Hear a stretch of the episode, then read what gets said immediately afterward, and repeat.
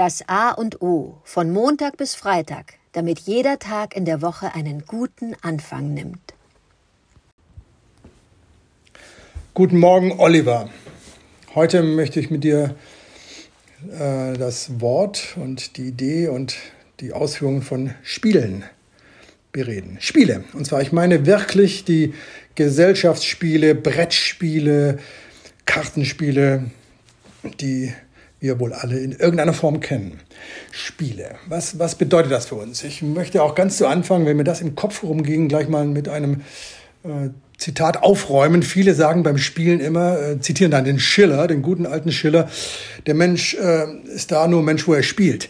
Sorry, das meinte Schiller etwas anders. Er meinte damals die, die spielerische Anverwandlung von zweckfreiem Umgang mit ethischen, moralischen, ästhetischen Dingen. Also mit diesem Spiel, wie wir es heute verstehen, hat das gar nichts zu tun. Ich möchte trotzdem auf das Spiel kommen, um mir Gedanken machen, was bedeutet Spielen für mich. Als Kind konnte ich nicht verlieren. Es war eine Katastrophe. Meine, meine Brüder, meine Eltern haben mich wahrscheinlich äh, dafür gehasst, wenn ich beim Spielen dann ausgeflippt bin, weil das Verlieren war für mich ein sehr schmerzhafter und langer Lernprozess. Da komme ich aber dann schon auf den Punkt. Ich denke nämlich, dass Spielen in jeder Form, Brett oder Karten oder Gesellschaftsspiel, eine ganz große soziale Komponente hat. Wir können da etwas einüben. Wir können einüben, zu gewinnen, ohne hämisch zu werden, zu verlieren, ohne weinen zu müssen. Wir können, wir können äh, uns, uns üben, und unser Dasein, unser Leben üben, unseren Umgang mit Menschen können wir üben. Und ich glaube, das ist die, für mich die Hauptkomponente von Spielen. Und ich bin ein, ähm, heute ein sehr aufmerksamer und freudiger Spieler, da ich glaube, dass ich ganz viele soziale Komponenten mir angeeignet habe und es gut an einem Tisch entäußern kann und merke dann, dass es immer wieder Erwachsenen gibt, die, die, die auf einer ganz anderen Stufe sind, die eben noch nicht ähm, das äh, geschmeidige Gewinnen gelernt haben oder das ähm, frustfreie Verlieren. Und da denke ich mir mal, Leute, macht euch klar, Spielen ist äh, ein Feld, wo ihr das lernen könnt. Und ich, hab, ich benutze es auch weiterhin so, zu gucken, wie geht's mir denn dabei, wenn ein mir naher Mensch dann doch besser ist in irgendeinem Spiel? Kann ich das gut ertragen? Ich sage ja, ich kann es gut ertragen. Bin aber, was wir vor ein paar Tagen besprochen haben, auch ehrgeizig genug, auch so ein Spiel gewinnen zu wollen.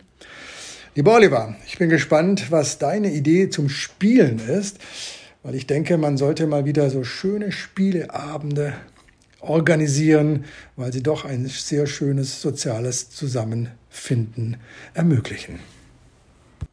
Guten Morgen, Adrian. Spiele, tolles Thema.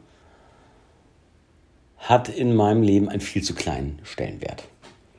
Zu spielen. Freies Spiel ist ja aber auch wieder was anderes als ein Brettspiel oder so äh, zu betrachten. Ich glaube, dieses freie Spiel, das ist etwas kleinkindlich, kindliches, Kindern vorbehaltenes, beziehungsweise Menschen, die in der Lage sind, sich einem, einem Spieltrieb etwas hinzugeben und gar nicht eher in so, so, so einen Flow zu kommen ähm, äh, und das zu tun. Was du meinst, sind ja diese Spiele, die bestimmte Regeln haben und ähm, wo es spannend ist, wenn man dieses Spiel eine Weile spielt mit gleich, gleichen Menschen, dass man irgendwann dahin kommt, dass die Ursprungsregeln vielleicht dehnbarer sind ein Beispiel dabei ist Monopoly. Das, irgendwann wurde es langweilig. Kannst nur ein Hotel aufs Grundstück bauen. Wäre viel spannender, wenn du auch drei bauen kannst. Dann müsste man die Kreditlinien erweitern.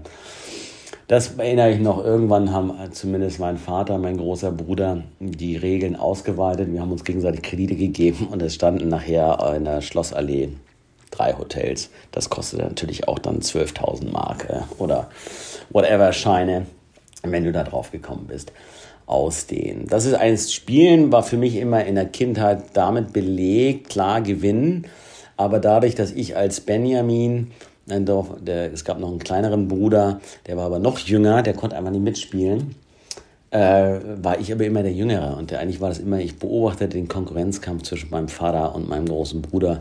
Und ich konnte da immer so ein bisschen, äh, nicht außerhalb der Konkurrenz, konnte sie dann überraschen, äh, als kleinster, jüngster dann trotzdem von hinten das Feld aufzuräumen. Wobei es ja auch Reaktionsspiele gibt, wie bei Spitzpass auf zum Beispiel. Das hat dann schon was mit Veranlagung zu tun. Wie schnell ist deine Reaktionsfähigkeit? Wie schnell kannst du deinen äh, Stein wegziehen und auch äh, unterscheiden, ob da jetzt gelb gefordert ist oder rot gefordert ist. Großartiges Spiel. Hat einen zu kleinen Stellenwert. Meine Sehnsucht nach dem Spiel ist in der Tat groß. Ich stand mit meiner Tochter Kara ähm, ähm, in Aarhus vor einem Spielecafé und so richtig beseelt, das war äh, hell erleuchtet, draußen schon dunkel und es war ein Café, es, war, es strahlte für mich eine totale Friedlichkeit aus. Alle Menschen, es waren jüngere Menschen, Studenten wahrscheinlich, saßen äh, an den Tischen, hatten Tee, Kaffee oder irgendwas stehen ähm, und spielten Spiele. Und ich stand da so beseelt davor, dass meine Tochter sagte, Mensch, dann mach doch selber auch so ein Café auf. Ähm, weiß nicht, ob das eine gute Idee ist, aber anscheinend hat mich das total angefixt. Insofern, ja, gerne mehr spielen und äh, rausfinden, was es mit einem macht. Dankeschön für diese Inspiration.